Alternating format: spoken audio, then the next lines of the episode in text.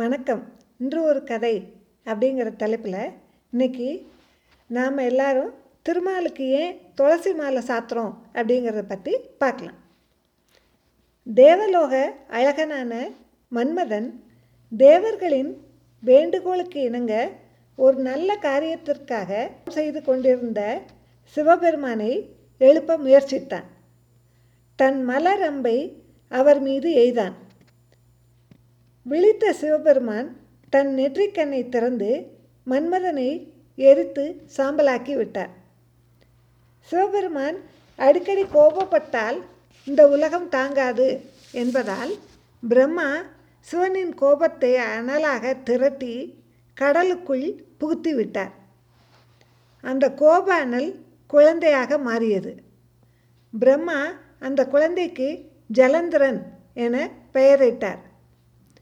ஜலந்திரன் முனிவர்களுக்கும் தேவர்களுக்கும் மிகவும் தொந்தரவு கொடுத்தான். இதை தேவர்கள் திருமாலிடம் தெரிவித்தனர். ஜலந்திரனின் சக்திக்கு காரணம் அவனது மனைவிதான். அவளது பதிபக்தியால் தான் அவன் தப்பி வந்தான். ஜலந்திரனை அழிக்க வேண்டுமானால் அவனது மனைவி மனைவி பிருந்தையின் பதிவிரதத்தை அளிக்க வேண்டும் என திருமால் உணர்ந்தார். பிருந்தை என்றால் துளசி என்று பொருள். எனவே திருமால் ஜலந்திரனின் போல் உருவெடுத்து பிருந்தையிடம் சென்றார். வந்திருப்பது திருமால் என்பதையும் தனது பதிவிரதத்தை சோதிக்க அவர் வந்திருப்பதையும் அறிந்த பிருந்தை தீயில் புகுந்து உயிரை விட்டாள்.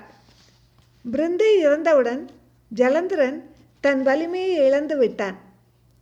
பிருந்தையை வலுக்கட்டாயமாக கொல்ல வேண்டிய நிர்பந்தம் ஏற்பட்டதால் வருந்திய திருமால் சாம்பலாக மாறி பிருந்தையின் சாம்பலுடன் கலந்து விட்டார். திருமால் இல்லாத வைகுண்டம் இருண்டது. திருமகளான லட்சுமி தேவி வருந்தினாள்.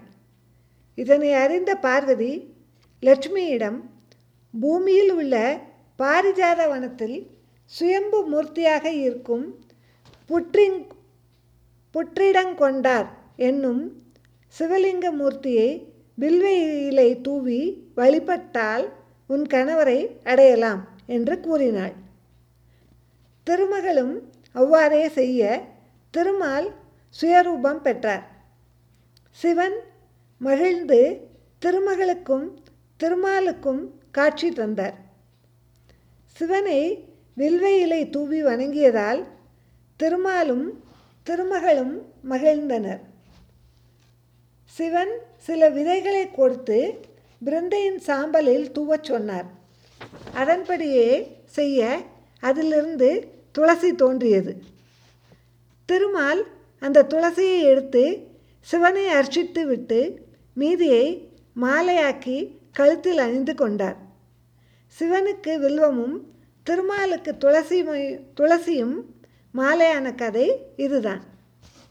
நன்றி.